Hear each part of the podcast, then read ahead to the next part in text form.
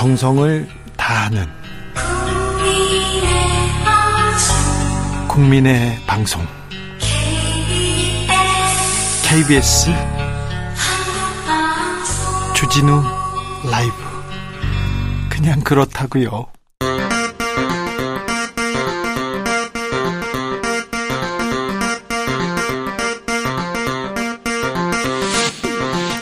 주진우 라이브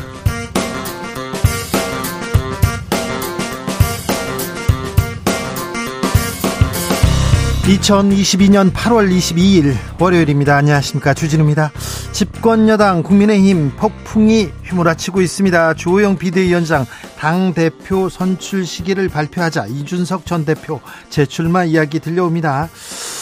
그런데요, 이 전 대표에 대한 추가 징계 여부 오늘 저녁에 논의합니다. 추가 징계할 경우 또 훅폭풍 예상되는데요. 이준석 전 대표가 신청한 가처분 결과 발표도 임박했습니다. 과연 국민의힘에서는 폭풍을 잠재울 수 있을까요? 국민 속으로 들어올 수 있을까요? 김영우 전 의원과 이야기 나눠보겠습니다. 한미 연합훈련 오늘 시작했습니다. 대규모 야외 기동훈련 5년 만에 5년 만에 부활했다고 하는데 전문가들은 북한이 한미 연합훈련에 대응해서 핵실험으로 보복할 수 있다고 분석했습니다. 군 당국에서 촉각을 곤두세우고 있는데요. 주스에서 살펴보겠습니다. 대통령실 개편됐습니다. 김대기 대통령실 비서실장 국정쇄신과 비서실 쇄신은 5년간 계속될 것이라고 밝혔습니다. 민주당 박홍근 원내대표 핵관에 핵관을 더하는 인사가 무슨 인적 쇄신인가라고 비판했는데요. 국정 쇄신책도 나오지 않았다 이런 지적이 있습니다. 국민들은 무엇을 누구를 쇄신해야 한다고 생각할까요? 여론과 민심에서 짚어봅니다. 나비처럼 날아 벌처럼 쏜다. 여기는 주진우 라이브입니다. 오늘도 자중차에 겸손하고 진정성 있게 여러분과 함께 하겠습니다. 지난 주말 그리고 오늘 와, 많이 덥습니다. 폭염 지나니까 폭우 다시 가, 이제 가을이 오나 했는데 다시 폭염. 아, 조금 이상합니다. 이 기상 이변 아, 심각한 것 같습니다. 오늘이 에너지의 날이라고 하는데요. 아, 여러분께서는 지구를 위해서 에너지 절약을 위해서 어떤 일 하고 계십니까? 뭘 실천하고 계신지요? 에너지를 아끼고 사랑하는 여러분의 마음 한번 받아보겠습니다. 지혜도 좀 알려주십시오. 이렇게 바꾸면 돼요. 이렇게 고치면 돼요. 이렇게 하는 게 시작하는 거는 좋아요. 이렇게 얘기해 주십시오. 알려 주십시오. 배우겠습니다. 샵 9730 짧은 문자 50원, 긴 문자는 100원이고요. 콩으로 보내시면 무료입니다. 그럼 주진우 라이브 시작하겠습니다.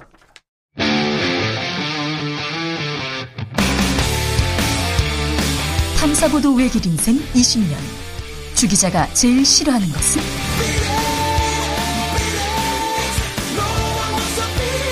이 세상에서 비리와 부리가 사라지는 그날까지. 오늘도 흔들림 없이 주진우 라이브와 함께.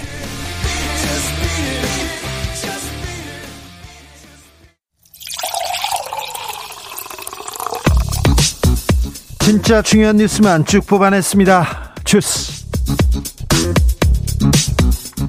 정상근 기자 어서 오세요. 네, 안녕하십니까? 어제 대통령실 개편이 있었습니다. 네, 어, 윤석열 대통령의 지지율이 큰 폭으로 떨어지면서 대통령실 개편 요구가 여야를 막론하고 이어졌었는데요. 어, 윤석열 대통령이 어제 대통령실을 소폭 개편했습니다. 어, 일단 정책기획 수석을 새로 만들어서 여기에 이 산업자원부 1차관, 1차관을 역임한 이관섭 무역협회 부회장을 발탁했습니다. 어, 만 5세 입학 정책을 두고 혼선이 있었던 만큼 앞으로 이관섭 수석은 정책 조율을 담당할 예정이라고 하고요. 어, 이에 따라 대통령실은 기존 2실 5수석에서 2실 6수석 체제로 개편이 됐습니다. 네. 어, 또한 홍보수석은 교체가 됐는데요. 신임 홍보수석에는 MBC 기자 출신의 김은혜 전 의원이 발탁이 됐습니다. 어, 선대위 공보단장과 인수위 시절 당선인 대변인을 맡았었는데요. 어, 지난 경기도지사 선거 당시 KT 취업 청탁 의혹과 어, 재산 16억 원 축소 신고 문제로 논란이 됐습니다만 대통령실은 언론 홍보 전문성이 있고 국정 철학을 잘 이해하고 있다라고 발탁 배경을 설명했습니다. 신윤회관 맞죠? 네, 한편 신인호 차장의 사퇴로 공석이었던 국가안보실 2 차장에는 임종득 전 청와대 국방비서관이 임명됐습니다. 네.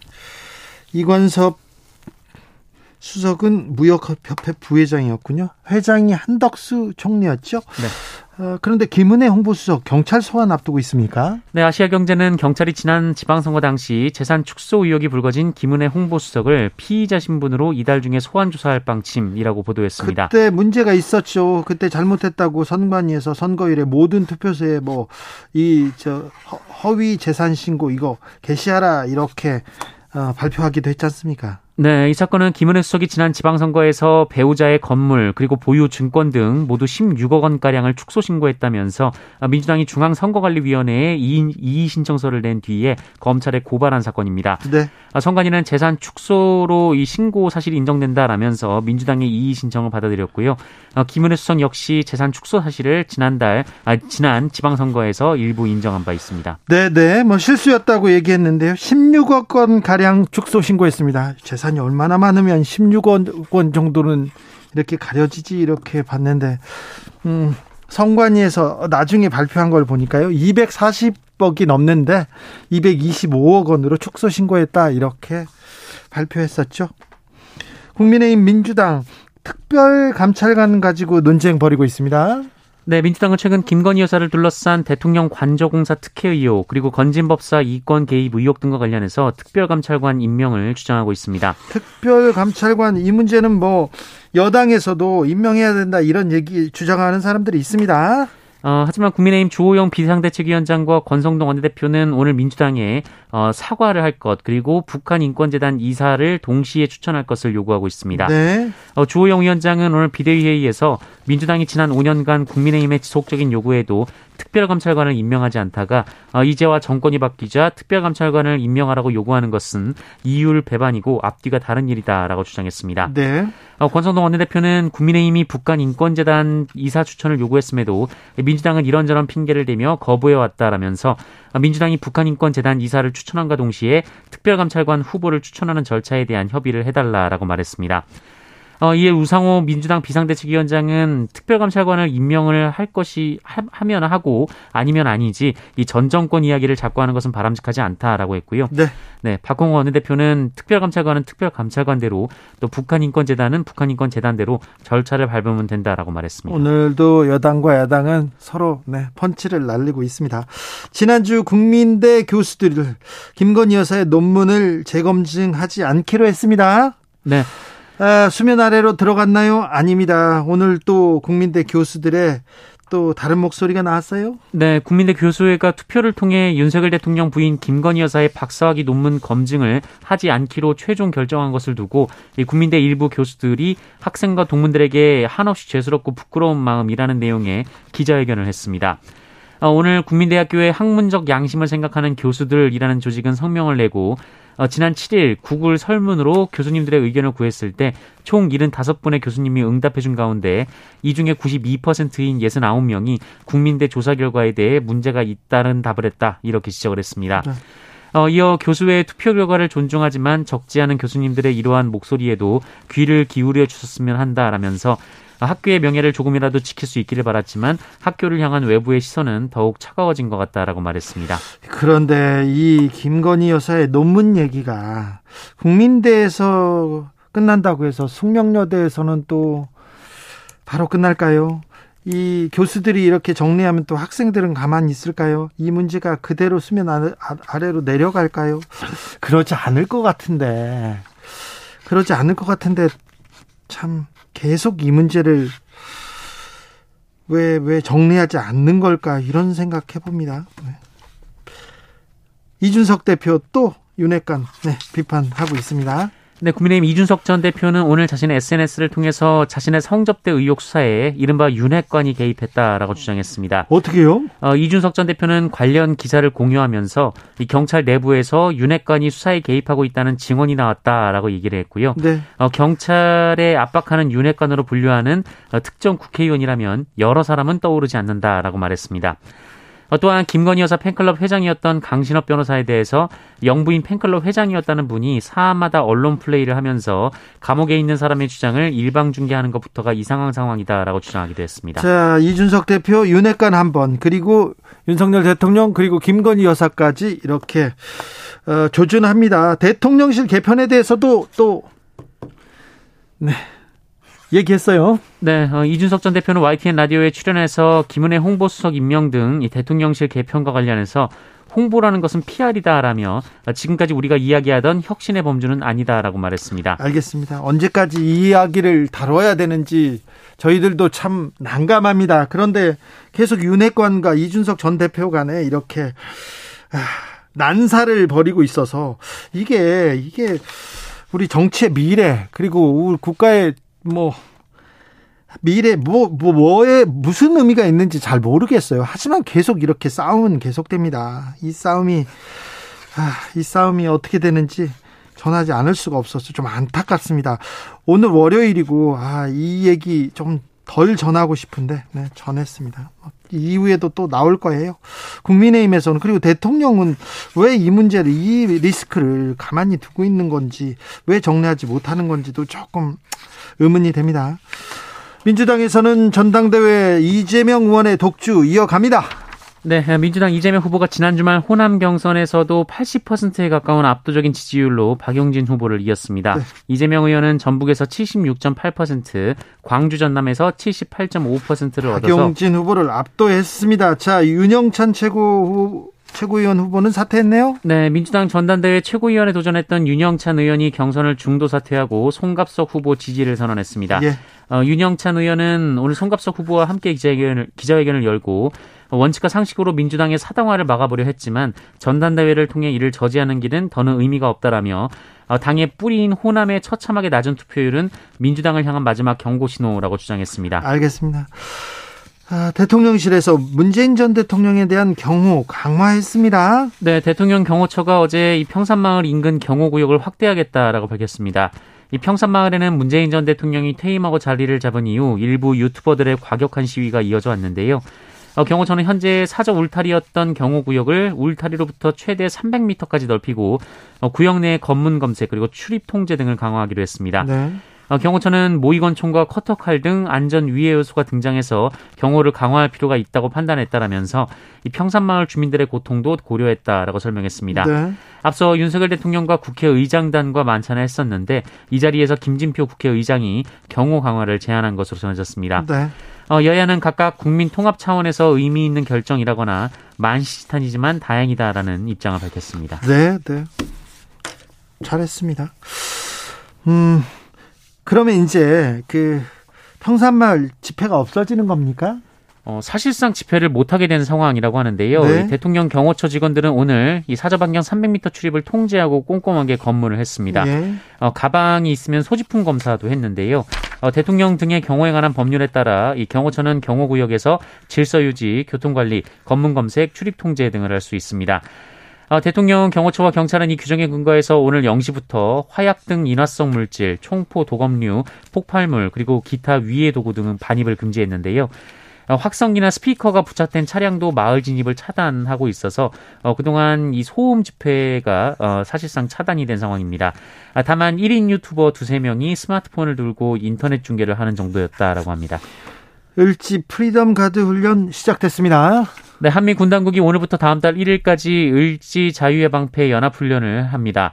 어, 군 당국은 이번 연습 기간 미사일 발사 등 북한 도발 가능성에 대비해 대북 감시 및 대비 태세를 강화한 것으로 알려졌는데요.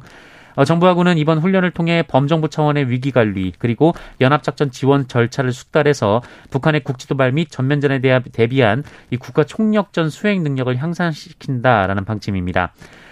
어, 윤석열 대통령은 변화하는 전쟁 양상에 맞춰 우리 정부의 비상 대비 태세를 새롭게 정비하는 출발점이 될 것이다라고 했는데요. 북한은 선전 매체를 동원해 훈련을 맹비난하고 이달 17일에는 순항 미사일을 발사하며 무력 시위를 벌인 바 있습니다. 네, 핵 실험할 수도 있다는 그런 전문가들의 지적 잇따르고 있습니다. 환율이 계속 올라갑니다. 13년 만에 1330원대를 돌파했습니다. 네, 오늘 원달러 환율이 13년 4개월 만에 1330원을 돌파했습니다. 어, 심지어 장중 1340원도 넘어섰었는데요. 어, 결국 1340원에서 조금 모자란 1339.8원으로 장을 마감했습니다. 어, 원달러, 강달러 현상이 지속되면서 원달러 환율은 지난 6월 23일 1,300원대에 올라섰고요. 어, 지난달 6일 그리고 15일에는 각각 1,310원, 1,320원을 차례로 깨면서 고점을 높여왔습니다. 한편 주가 지수도 크게 하락을 했는데요. 직전 거래일 종가보다 1.21% 내린 2,460선에서 마감이 됐습니다. 네. 대통령 특사로 경제인은 사면됐는데 대거 사면됐는데 주가는 계속해서 하락하고 있습니다. 초중고 학생들 본격적인 계약입니다. 이번 주에 거의 계약한다고 하는데 코로나 상황 걱정입니다. 네, 오늘 코로나19 신규 확진자 수는 5만 9,064명입니다. 어제에 비해서 절반 정도로 줄어들었고요. 또 일주일 전과 비교하면 3천여 명 정도 적습니다. 어, 제에 이어 이틀 연속 지난주와 비교해 확진자 수가 줄어든 상황입니다. 아, 그러나 위중증 환자는 551명으로 어제보다 20명 늘었고요. 사망자는 계속 네, 많이 나옵니다. 65명이 나왔습니다. 어, 증가세가 주춤하면서 제2유행이 정점을 지나서 본격 하락 국면에 접어든 것이다라는 전망도 있지만 이 검사를 받지 않는 숨은 확진자 많아요, 그리고, 많아요. 네. 또 2학기 개학 그리고 다음 달 주에 추석 연휴가 있어서 어, 변수가 될 것이다라는 신중론도 있습니다. 네. 어, 또 하락세에 접어들더라도 속도는 매우 더딜 가능성이 높다라는 지적도 나오고 있습니다. 정점에서 지금 계속 이 곡선이 왜 이렇게 완만하게 안 내려가고 안 꺾이는지 모르겠어요. 네, 한편 정부는 취약계층에 대한 보호 방안을 오늘부터 시행하는데요. 이 지역사회 돌봄 요양 서비스를 활용해서 이들에 대한 사전 예방과 건강 관리를 강화하고 전담 사회복지사와 생활지원사가 이들의 건강을 확인하고 의료 정보를 제공할 예정입니다.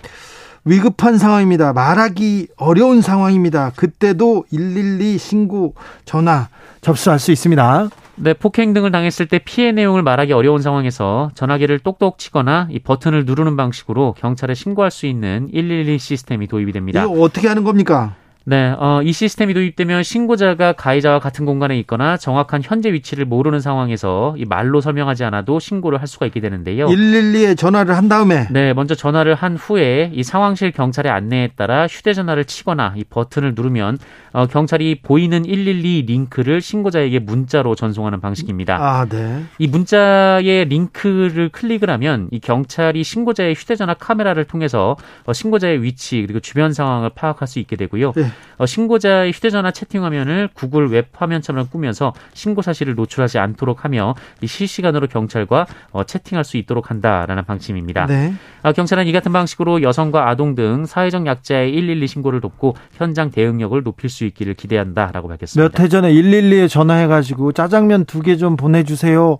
어디니? 그러니까 어디에 있어요? 이렇게 해서 이렇게 구조된 그런 경우가 있었죠. 아, 툭툭 치기만 해도 어, 위급 말을 하지 않아도 112에서 신고 접수하고 바로 출동할 수 있다고 합니다. 네. 주스 정상근 기자 함께했습니다. 감사합니다. 고맙습니다. 지구를 위해서 저는 뭘 하고 있어요? 네. 여러분의 지혜 듣고 있습니다. 1340님, 저는 에너, 지 절약을 위해서요. 올여름 에어컨보다 냉풍기를 많이 틀었고요. 냉장고도 작은 걸로 바꾸고 나서 먹을 만큼만 사게 됐고요. 대중교통을 이용합니다. 어우, 뭐, 훌륭하십니다. 4222님께서 바빠도, 바빠도 음식 시켜 먹지 않고 집에서 많이 만들어 먹어요. 더워요. 네. 알겠습니다. 좀 덥지만 그래도 건강하고 또, 아, 영양도 많고요. 배달 음식은 막 배달 이 패키지가 이만큼이어 가지고 박스 안에 비닐 봉지 안에 뭐 안에 아 너무 많더라고요. 이렇게 이렇게 싸고 꽁꽁 싸매야 되나 이런 생각도 해보는데요. 1898님 일단 충전기 코드를 비롯한 안 쓰는 코드 빼고 스위치 끕니다. 아 네. 장미령님 주진우 라이브 좋아요. 네. 주진우 라이브 좋아요하고 지구 위기하고 무슨 네 기후 변화에 대응하기 위해서 저는 종이를 아낍니다. 전자노트 써요. 아 전자노트로 이게 전자책으로 이렇게 넘어가야 되는데 저 같은 또 아 좀 아저씨들은 이게 안 됩니다. 이게 안 돼서 참 넘어가야 되는데 하려고 노력하는데 잘 안 됩니다. 3123님, 흔치 않은 전기 절약 꿀팁 알려드립니다. 가정이나 회사 탕비실 정수기는 보통 냉온 모드로 하루 종일 전력을 켜놓습니다. 어, 그렇죠. 그래요. 맞아요. 그런데 정수 기능만 사용할 경우에 전원을 꺼도 정수에 문제가 없습니다. 미사용 시간대 전원을 차단하면 하루 종일 쓴 것 대비해서 전기를 60% 가까이 줄일 수 있답니다. 전 실천 중입니다. 아우, 대단합니다. 정수 기능만 하면, 어, 그렇군요. 퇴근할 때 이렇게 정수 기능으로 바꿔야 되겠네요. 3298님, 저는요, 비닐봉투를 비롯해 일회용품 줄이기가 제일 쉽게 할 수 있는 것 같아요. 이쁜 손주들을 위해서 모두, 모두 에너지 아껴 쓰세요. 그러니까요, 비닐봉투 너무 많이 씁니다. 우리나라 특별히 너무 많이 써요. 뽁뽁이 너무 많습니다. 아, 이거 좀 줄여야 될 텐데. 강미영님, 가정 사무실도 분리수거라도 정말 잘해야 해요. 그러니까요. 사무실에서 분리수거 해야 되는데, 해야 되는데, 이런 생각입니다. 근데 아직도 멀었어요. 얘기합니다. 맞습니다. 강미영님, 지적, 아, 네. 맞아요. 사무실에서도 분리수거 했으면 좋겠는데. 교통정보센터 다녀올까요? 유하영 씨.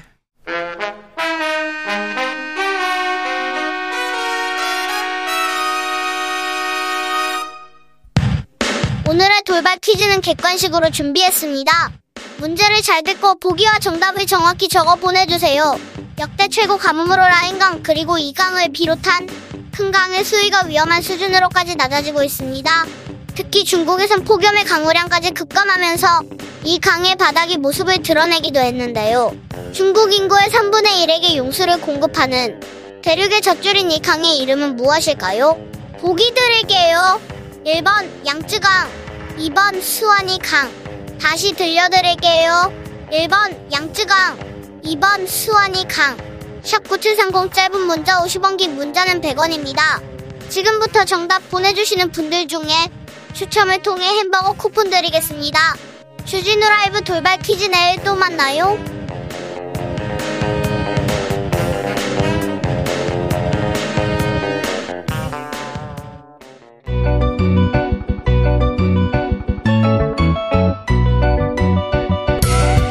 한층 날카롭다 한결 정확하다 한편 세심하다. 밖에서 보는 내밀한 분석 정치적 원의 시점. 오늘의 정치권 상황 원회에서 더 정확하게 분석해 드립니다. 이현주 전 국민의힘 의원 어서 오세요. 네, 부드러운 카리스마 이현주입니다. 최민희 전 더불어민주당 의원 어서 오세요. 네, 안녕하세요. 불굴의 희망 최민희입니다. 네 주말은 어떻게 보내셨어요 아, 저는 찍었어요. 최민희 TV. 아 그렇군요 아, 아. 유튜브 요 네, 유튜브를 하는데 네. 이제 평소에 칼럼을 올리는데 네. 주말에는 개인의 일상 뭐 이런 거 아. 찍어서 네. 그러니까 이미 선배로서 해 보셔서 저 표정이 저러신 거예요. 보통 힘든 게 아닙니다. 그쵸. 주말 어떻게 보내십니까 아, 저는 그냥 집에서 가족들하고 맛있는 거 먹고. 네 네. 그리고 맛있는 거 먹으면서 대통령실 개편을 보셨겠네요 아, 네. 뭐, 집에선 잘 안 봐요. 아, 그래요? 가족, 아, 가족들이. 네. 어. 가족들이 별로 안 좋아해서. 아, 네. 가- 정치, 정치보다는 이제. 가족들이나 주변 사람들이 왜 이렇게 못해요, 국민의힘? 그런 얘기 하죠. 이제 얘기 안 해요. 안지 않아요? 예, 그냥 뭐, 제가 곤란할 거라고 생각해서. 아, 예. 예. 예. 그러니까 이제 이때가 음. 되게 음, 신경을 많이 써야 될 때예요. 네. 처음에 이제 10명이 모이잖아요. 그러면 되게 처음에 예, 이제 대통령이 취임하고 나면 좀 잘못하는 일이 있어도 막 옹호를 합니다. 그 중에 처음에는. 다섯 명쯤이. 네. 그러다가 그 다음에 옹호하는 사람이 한 세 명으로 줄어요. 그러다가 그 다음에는 아무도 말을 안 해요. 말을 그러니까. 지금이 서로 말을 말, 서로 말 안 하는 거죠. 예, 말을 서로 안 하는 단계라 좀 이거 이제. 옹호할 수도 없고 음. 뭐 그런 상태. 그래서 요때 이제 잘해야 되는 거죠. 자, 대통령실 음. 개편 어떻게 보셨어요? 그 우선은 처방이 잘못돼서 수수 메스를 잘못됐기 때문에 저는 이제 당장은 이걸로 약간의 기술적 반등, 여론 지지율도 기술적 반등할 것 같습니다. 근데 근본적인 변화가 없기 때문에 뭐 한 달 정도 지나면 처방이 잘못됐다니요? 네. 지금 그 바뀐 게 두 개잖아요. 이제 정책실을 두는 거. 근데 네. 그 정책실에 과거 기재부 관료 출신이 네. 오는 거 아닙니까? 그리고 또 하나는 이게 PR이 잘못됐다고 봐서 이제 홍보 라인을 교체하는 홍보 수석을 거잖아요. 교체했습니다. 네, 그래서 홍보 수석 교체했는데 사실 이거는 홍보 수석실에서 일부 카드 뉴스 같은 거 감각 없이 뭐 이렇게 카드 뉴스에서 뭐 수해 장면 그, 그 가슴 아픈 장면 그런 걸 카드 뉴스로 쓰고 그런 일부 실수는 있었는지 모르지만 근본적인 문제는 거기에 있지 않았잖아요. 예, 그렇기 때문에 근본적인 대책을 세우지 않아서 쇄신이 되지 않았고 홍보로 이 상황을 돌파하려고 한다면 그건 뭐 얼마 못 갈 것이다 이렇게 봅니다. 이원주 의원님. 뭐 어쨌든 안 하는 것보다는 낫죠. 그래서 하긴 했는데 그런데 뭐 좀 제가 기대한 것보다는 훨씬 네. 못 미친다 말씀드리고요. 저는 전면적인 개편이 필요하다 이렇게 예. 어 얘기를 하고 있었고 그리고 이제 특히 지금의 문제 지금까지 문제는 뭐냐 이렇게 그 대통령의 인식과 태도 어, 이런 문제 제기가 많이 있지 않았습니까? 거기 그 점에 대해서는 아직까지는 뭐가 어떻게 바뀔 것 같다. 요건 국민들한테 아직 기대를 주기는 조금 어, 좀 그런 것 같고요. 그 다음에 이제 비전이 근본적으로 도대체 이제 100일이 지났지만 이 정권이 어디를 향해서 가고 있는지 어떤 국가를 어, 좀 이렇게 만들고 싶어 하는지 이런 것들에 대해서 비전 제시가 전혀 없지 않습니까? 그러니까요. 뭐좀 네. 개편은 했다는데 쇄신 안도 없고요. 방향도 없고요. 비전 제시 없었습니다. 그래서 비전 제시는 하려면 사실은 뭐 간단하게 개편한다고 되는 건 아니고요. 예. 저는 근본적으로 대통령 대통령 비서실장 비서실장이 교체가 필요하다. 근데 그 비서실장이 어떤 면에서는 대통령의 멘토라고 할 정도로 상당한 그립감이 있고 상당한 신망이 있는 분이어야 한다. 네. 어, 이렇게 생각을 했거든요. 그래야 윤핵관이라든가 이런 어, 뭐 이런저런 얘기들이 돌지만 그런 어떤 외부의 어떤 잘못된 그릇된 인사 개입이 없지 않겠습니까? 아, 네. 맞아요. 맞아요. 대통령 실장이 네. 조금 좀 이렇게 그 박근혜 전 대통령의 경우는 비서실장이 다 되게 경험이 많은 분들이었습니다. 근데 김기춘. 그렇다고 성공한 건 아니었어요. 네. 근데 지금은 조금 이렇게 시야가 넓은 비서실장을 기용할 필요가 있다 동의하고요. 네. 근데 제가 처방이 잘못됐고 이 원인 파악이 잘못됐다는 건 사실은 모든 여론조사에서 가장 잘못했다고 지목된 게 인사입니다. 네. 그러면 인사 시스템을 개편해야죠. 거기에 대한 좀 대책이 나왔으면 좋았을 텐데요. 나온 정도가 아니죠. 안 나 그 뭐 대책이 안, 그렇죠. 뭐 나온 안 나온 정도가 아니라 안 바꾸겠다 이런 거 갖고 주호영 비대위원장조차 검찰 출신을 너무 많이 쓴다 이런 지적을 하지 않았습니까? 그래서 음. 그 오히려 그러니까 그 홍보 수석도 다른 사람이 아니라 지난 경기지사 선거에서 가짜 경기맘 논란에다가 지금 성관이가 직접 재산 신고 누락으로 고발한 그런 상황이잖아요. 그래서 어 이거는 음, 인사 라인하고요. 예, 인사 라인 등등을 좀 더 점검할 필요가 있다. 네. 예, 그렇게 보입니다. 그러니까 이제 다시 말씀을 드리면 문제가 있으면 그 문제가 원인이 뭔지 그걸 봐서 그걸 고쳐야 되는 거죠. 네. 그래 진단을 똑바로 하고 그 진단에 따라서 문제 해결해야 되고 그다음에 채, 인사 쇄신한다라고 하면 전면 쇄신을 하는 게 맞지만 만약 일부를 하더라도 책임이 있는 곳에 쇄신을 해야 되는 거죠. 네. 그러면 이제 보통 책임이라는 것이 그동안은 인사에서 문제가 있었다. 아까 말씀 최민희 의원님 말씀하신 것처럼 인사에서 누가 이 인사 검증을 하느냐. 그리고 누가 추천하느냐. 이것에 대해서 진단을 하고 그쪽을 쇄신해야 되는 거죠. 누군지 모르겠지만요. 네. 근데 하여튼 간에 이게 지금 보면 윤 대통령의 인사에 대해서 어 이제 세간에서 뭐라고 하냐. 검찰 어, 핵관, 그 다음에 늘공, 이렇게 세 가지 부류를 얘기를 하거든요. 그런데 이 세 가지 부류 다 이제 사실은 국민들이 윤 대통령이 이렇게 대통령으로 되실 때 또 지지하신 분들, 이런 분들이 기대하던 바는 아니에요. 네. 예, 그래서 이 부분에 대해서 제가 볼 때 관점의 어떤 쇄신, 관점의 변화, 이런 게 필요할 것 같습니다. 앞으로도 아마 이런 얘기는 계속 나오지 않을까 싶습니다. 저희가 계속 말씀드린 게 민정수석실이 문제면 민정수석실이 한 역할을 할 수 있는 이름을 바꾼 실질적인 뭔가 그 기능을 할 네. 그런 단위도 필요하고 그 다음에 제2부속실이라는 것이 문제가 되면 영부인 지원실을 만들어서 체계적인 영부인 지원이 필요하다. 네.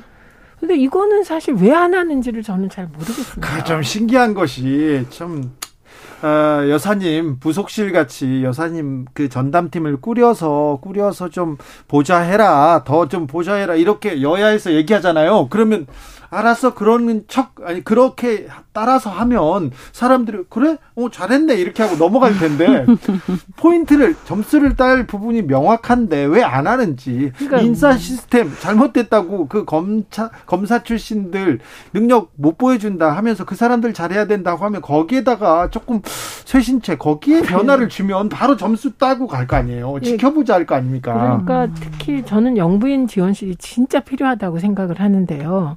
근데 그 경찰 관련한 행사에 가서 이제 영부인이 2분의 1의 역할을 하지 않았습니까, 이번에? 예, 네. 그런데 이게 우리가 과거로 돌아가 보면 대통령실, 그러니까 대통령실 부속, 대통령 부속실을 영부인이 그냥 같이 쓰는 것 같이, 그, 뭐, 층수도 같이 쓴다 그러고 이러니, 이게 저는 계속 이런저런 문제 제기가 나올 것 같습니다. 그러니, 영부인이 또 젊고 활동적이지 않습니까? 네. 그래서 어쨌든 공식적인 지원 체계가 필요하다. 이번에 만약에 공식적인 지원 체계로서 영부인실이든 이름은 모르겠습니다만 만들었다면 쇄신하는 느낌이 들었을 수도 있습니다. 일부분은. 네. 이제 이런 그왜 근데 이런 얘기 말씀을 계속 여러 군데서 아마 들으실 텐데 안 되는가?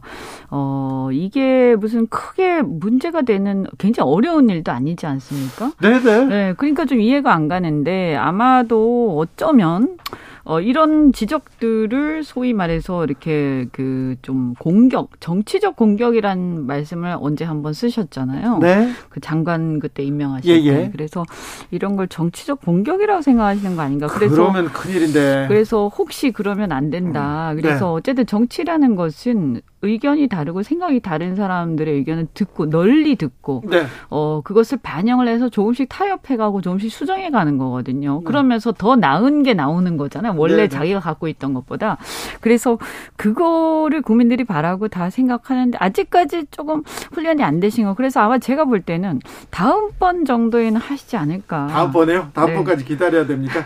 일단 이번에 안 했으니까 일단 좀 기다려보죠. 우리나라 사람들이 정치에 관심도 많고 만약에 쇄신한다. 어디 사람을 바꾸잖아요. 그러면 그래 한번 지켜보자. 음. 한번 잘하나 보자. 네. 이렇게 이렇게 시간을 주잖아요. 네, 그런 게 있죠. 그런 게 있는데 이번에는 네, 거기까지 다음번에는 된다고 합니다. 한 교수님 그래도 믿어 봅시다. 잘 될 것으로 믿습니다. 음. 믿어야 한다는 분이 있고요. 5596님 윤 정부 홍보 안 해도 정치 잘하면 언론사에서 다 홍보해 줘요. 그렇죠. 홍보가 네. 문제가 아니라는 얘기는 그거는 맞는 말씀이에요. 네. 네. 4222님께서 인사를 개편해서 국민이 뭘 원하는지 생각 생각해야 할 시간입니다. 이 얘기가 지금 이현주 의원님 얘기하고 지금 최민희 의원님 얘기를 다 이렇게 다 듣고 있어. 국민들도 다 거의 비슷하게 비슷한 생각하시죠. 그렇죠. 네, 그럼요. 네. 그러니까요. 상식적으로. 자, 그런데 네.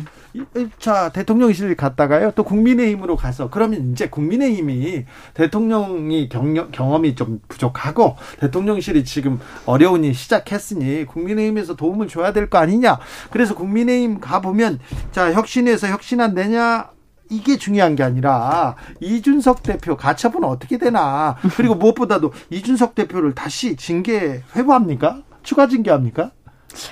어, 이렇게 이제 명시적으로 얘기한 건 아니죠. 그런데 이제 경고를 했잖아요. 얼마 네. 전에. 근데 이게 이제 이준석 대표를 딱 겨냥하진 않았지만 문맥상 맥락을 보면 아, 이준석 대표를 이준석이죠. 네 그렇게 보인단 말이죠. 그래서 네. 아 그러면 추가 징계 이제 세간에서 추가 징계를 요, 요구하는 목소리들도 있고요. 강성지지층 중에서. 그래서 이렇게 또 추가 징계 하려는 거 아닌가라는 이제 그런 의심들, 어, 그런 얘기들이 나오고 있죠. 근데 제가 볼 때는, 어, 사실 원래는 이제 김성원 의원, 네. 어, 비가 왔으면 좋겠다라고 네. 발언하셨던 그분에 대한 징계를 하는 거기 때문에, 어, 여기서 지금 이 시점에 만약에 추가 징계를 한다. 그러면, 어, 저는 굉장한 어떤 불신을 갖고 올 것이다. 그리고 지금 오늘 보면 이제 수사 개입, 윤핵관들의 어떤 수사 개입 했다고 이준석 그 대표가 그 증언이 말했어요. 뭐 증언이 나왔다 이렇게 이제 기사도 나오고 이렇게 했는데 어 저는 이거 굉장히 심각한 거라고 생각합니다. 그래서 어 일단 첫 번째 수사 결과가 왜 빨리 안 나오지? 어, 이거 되게 이상하지 않습니까? 예. 이 결과만 나오면 모든 게 클리어 될 텐데요. 네. 그래서 빨리 이제 수사 결과 나와야 된다. 이런 거 하나 하고 더 이상 다른 어떤 정치적 고려가 있어서는 안 된다. 근데 두 번째, 지금 이번에 나온 이 수사 개입 문제.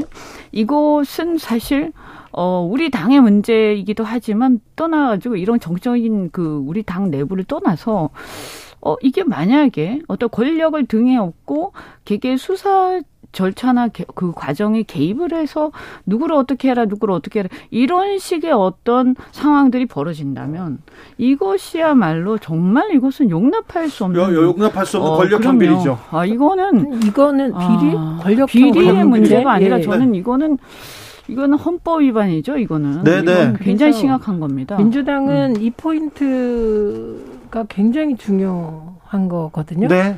그러니까 자당의 마음에 안 드는 당 대표를 쫓아내는 과정에서 수사 개입을 누군가 했다면, 그렇죠. 네, 압력을 넣었다는 거죠. 압력을 넣었다면 네. 이거야말로 국정조사감이죠. 네. 예, 국정조사감이고 시계가 지금 박정희 전두환 시절로 돌아가는 그런 느낌이 확 오는 순간. 지금 여당의 전. 대표가 지금 문제 제기를 하고 나섰어요. 네, 근데 폭탄 같은 네, 문제 제기입니다. 이준석 대표가 워낙 폭탄을 많이 터트리다 보니 네. 이 폭탄도 그중 하나의 폭탄이라고 생각할 수 있는데 이건 질적으로 다르다. 그렇죠. 네. 이 말씀 네. 분명히 이건 뭐 드리고요. 이준석 개인 문제가 아니죠. 그리고 이거는. 이준석 전 대표의 추가 징계를 논하는 순간부터 국민의힘은 이미 굉장한 어려움에 빠져버렸다고 봅니다. 네.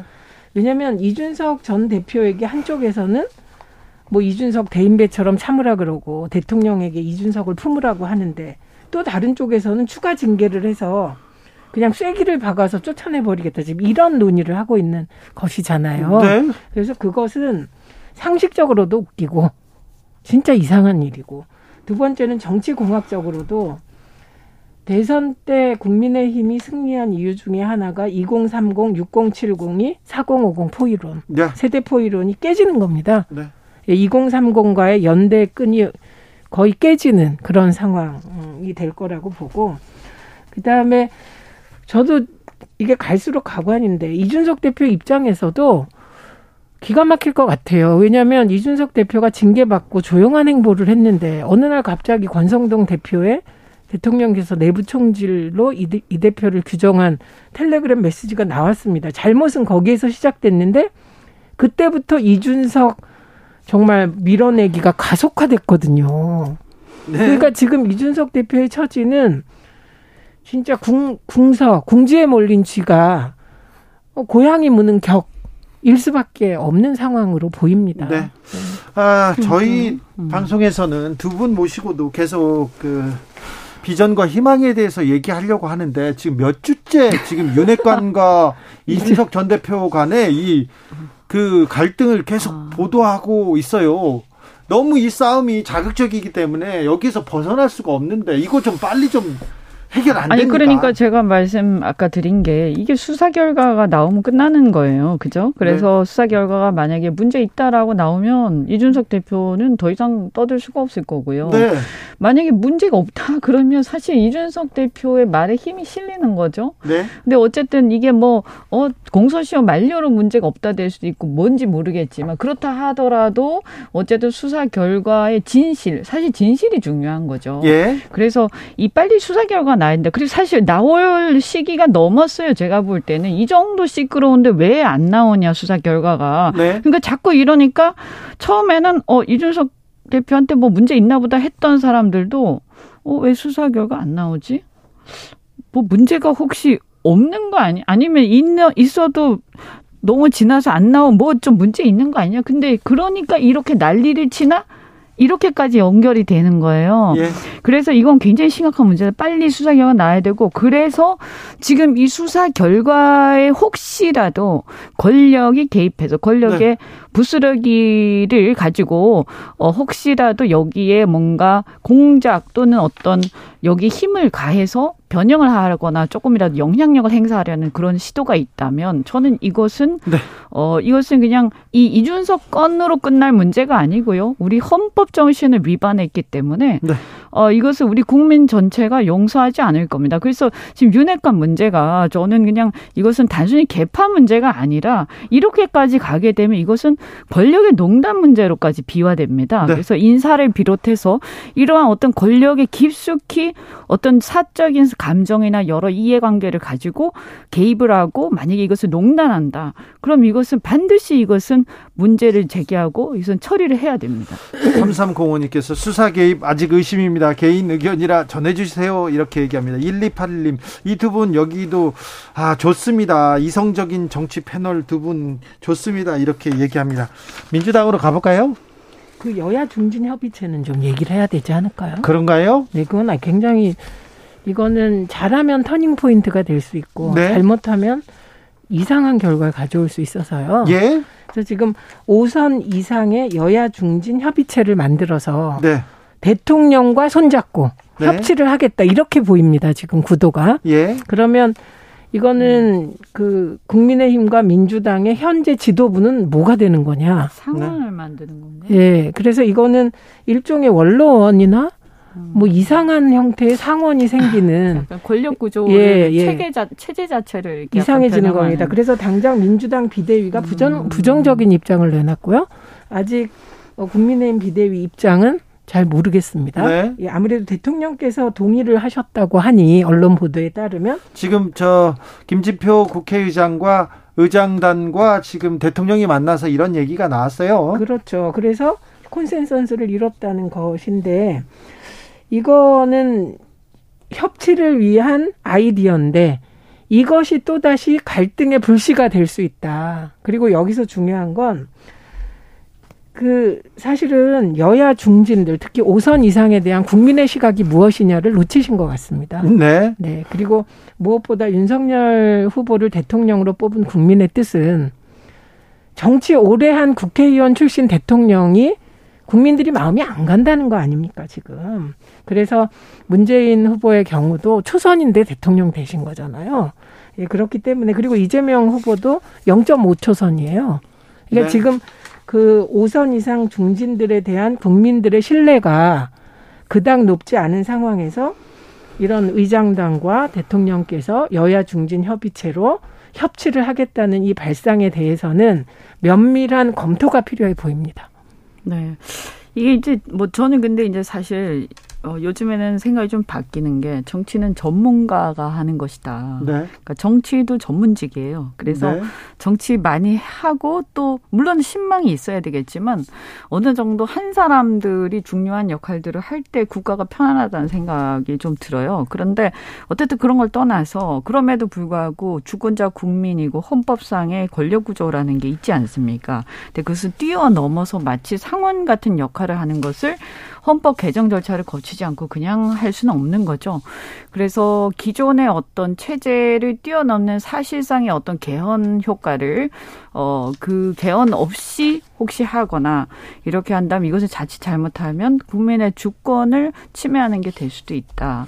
그래서 우리 국민들이 내각제나 이런 것을 꼭 찬성하진 않잖아요. 그래서 어 그 어떤 협치라든가 연합 정치에 좋은 점이 있지만 그것은 우리가 국민들하고 계속해서 오랫동안 좀 대화를 해나가면서 어, 좋은 방법을 찾아 나가야 되는 것이지 이렇게 국회가 뚱땅뚱땅 해가지고 어, 일부 이제 의장을 비롯해서 이런 분들이 뭔가 결정할 수 있는 건 아니지 않느냐. 그리고 대통령께서는 아마 협치라는 그거 거기에 방점이 찍혀서 네. 그래서 그 전체의 어떤 어, 큰 분위기에 동의하신 것이지 구체적인 것에 다 동의했다 이렇게 보기는 좀 어려울 것 같습니다. 뭐 아이디어 차원에서 나왔고 어떤 결과를 낼지 어떤 뭐 실제로 무슨 협치의 돌파구를 마련할 수 있는 뭘 낼지 아직은 모르겠습니다. 아직은 아이디어 수준인 것 같은데 진행되면 저희가 한번 더 다루겠습니다. 민주당 경선은 네. 어떻게 돼가고 있습니까?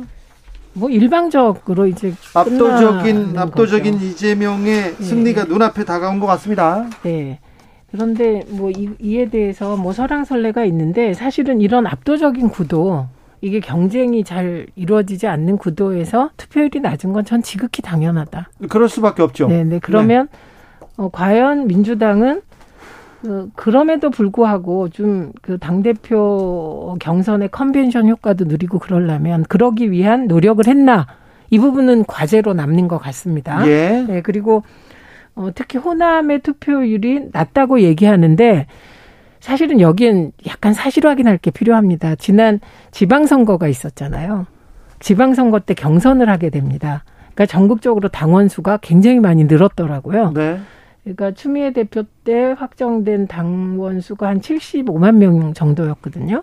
그리고 이후에도 그 수준이었는데 이번 지방선거 거치면서 당원 수가 120만 명 가까이 됐더라고요. 선거 때마다 이좀 예. 대의원 당원들 이렇게 모집하죠. 네, 그런데 어 되게 지방선거가 끝나고 나면 후보들이 모은 당원들은 열성이 떨어지게 되죠. 맞아요. 예, 예. 그러니까 그 모집단을 120만 명으로 해서 투표율이 낮다고 얘기하는 건 좀 무리가 있다.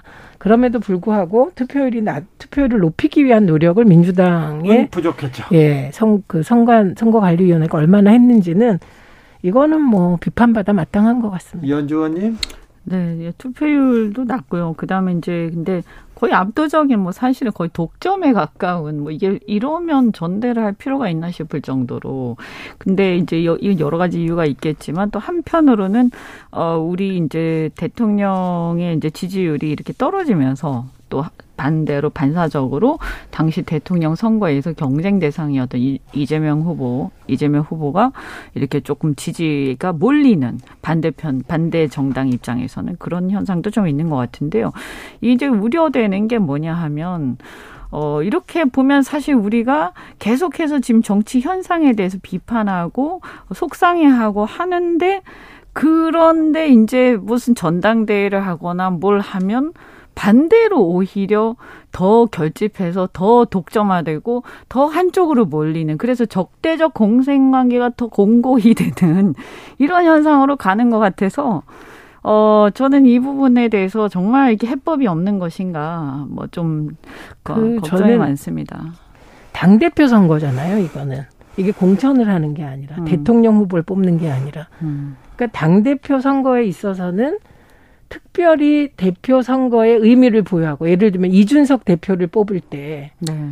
당원 가입하면 바로 투표권을 주는 네. 음. 이런 형태가 아니면 되게 기존 당원들의 뜻대로 당 대표가 뽑히는 건 맞죠. 그래서 당권은 당원에게, 공천권은 국민에게 이렇게 음. 되는 거라고 생각을 하고요. 근데 이게 앞으로는 이렇게 되는 거죠. 우리 역사의 쭉 이렇게 흐름을 보면 DJ와 박정희의 시대, DJ와 전두환의 시대, 그러다가 DJ와 김영삼의 시대.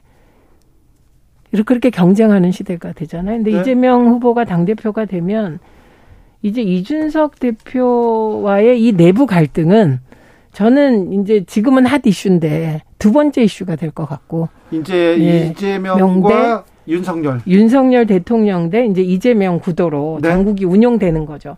그래서 저는 오히려 지금 뭐 어대명 확대명 이걸 비난하기보다는 네. 지금은 이재명 의원에게 있어서는 정말 정치 인생의 분수령을 맡게 된다. 대표가 앞- 되는 것이. 자, 대표가 되면 이제 네. 앞으로 그러면 여도 야도 이제 민심을 잡기 위해서 어, 달려가야 그렇죠. 되는데 총선 그래야죠. 앞으로 가는 겁니다. 그렇죠. 자, 이제 국민 앞으로 진짜 가는 겁니다. 가는 겁니다. 어떻게 하면 민심을 잡을 수 있을까요? 그러니까 총선을 항상 염두에 둬야 되잖아요. 네. 그래서 이제 우리 이제 국민의힘 같은 경우에는 사실 아까 비전 얘기도 말씀도 드렸지만 이게 그냥 단순히 국정 비전의 문제가 아니라 어, 국민들한테 큰 아젠다가 있어야 되는 거죠. 그럼 총선을 앞두고 우리가 예를 들어서 여러 가지 이제 또 아젠다를 갖다 대선 때 내놓은 것들도 있지만 네. 그런 것들 에 이전에 사실 이제는 총선 전략으로서 우리가 총선을 이기기 위해서 국민들한테 어떻게 어필할 것이냐. 왜냐하면 대선 때하고 지금 달라진 상황들도 몇 가지 있어요. 경제도 그렇고요. 네. 그래서 이런 부분들에 대해서 전반적으로 다시 한번 점검하고 비전과 아젠다를 사실은 만약에 대, 어, 대통령실이나 어, 대통령 쪽에서 바로 이렇게 나오지 않으면 어, 저희도 다음에 이제 전당대회, 전당대회에서 선출되는 대표가 어, 대표가 중심이 돼서 정당에서라도 아젠다를 만들어내야 된다. 그리고 지금 문제가 되고 있는 소위 뭐 여러 가지 이제 핵관 정치를 비롯해서 이런 부분들에 대해서도 이제는 사실은 이게 계속 국민들한테 지탄의 대상이 되고 있잖아요. 그럼 이 문제들도 어, 차제 정리가 필요하다. 그래야 총선 때 우리 가 어, 심판받는 대상으로 전락하지 않는다라고 생각합니다. 네. 뭐 총선은 되게 뭐 집권 여당 심판이 되죠. 네, 그런데 잘하면 그 심판이 그 역심판이 되니까 그건 모르겠는데 일단 네. 여당이 의제 설정을 하는 건 저는 거의 불가능하다고 보고 의제 설정은 대통령실이 하는 거다. 윤석열 정부가 하는 거다 이렇게 생각합니다. 유도는 할 수 있죠. 예, 그래서 그 유도 저는 어렵다고 봅니다. 이게 네. 이 정당사에 보면 뭐 당정 분리, 당정 협의 뭐 다 나왔는데 결국은 대통령제 중심 국가에선 대통령실 중심으로 가기 때문에 저희가 아까 쇄신을 제대로 하지 않으면 이현주 의원님이 걱정하신 대로 될 가능성이 크다는 거고 야당의 경우는 총선 앞으로 갈 때 민생과 개혁이라는 두 사이에서 정말 줄다리기를 하게 됩니다. 그런데 개혁에 방점을 두는 건 민주당의 열성 지지자와 당원들이고 중도나 어, 지지의 강도가 약한 분들은 민생에 주력을 하게 됩니다. 이거는. 그런데 이럴, 이럴 때 중요한 건 오히려 대표의 리더십은 늘 사실은 방향이 정해져 있는 거거든요. 어떻게 보면. 팔로우십이 중요한 민주당은. 예를 들면 총선 앞으로 가서 가기 위하여 민생에 주력하게 됐을 때 네. 그때 과연 당원 열성 당원과 지지자들이 얼마나 보조를 같이 해줄 수 있느냐 네. 예, 이 부분이 매우 중요한 변수가 될 것 같습니다. 지금 보면 양당 모두 지금 이렇게 막 당 내부의 어떤 경쟁 내지는 권력 다툼이 심한 이유가 바로 공천 때문이지 않습니까? 네, 그렇죠. 네, 그래서 이 공천 문제를 당 대표의 지나친 어떤 권한 네. 이런 부분들에 대해서 양당이 정치 개혁 이현주 최민희 두분 감사합니다. 네. 시간 다 됐어요. 고맙습니다.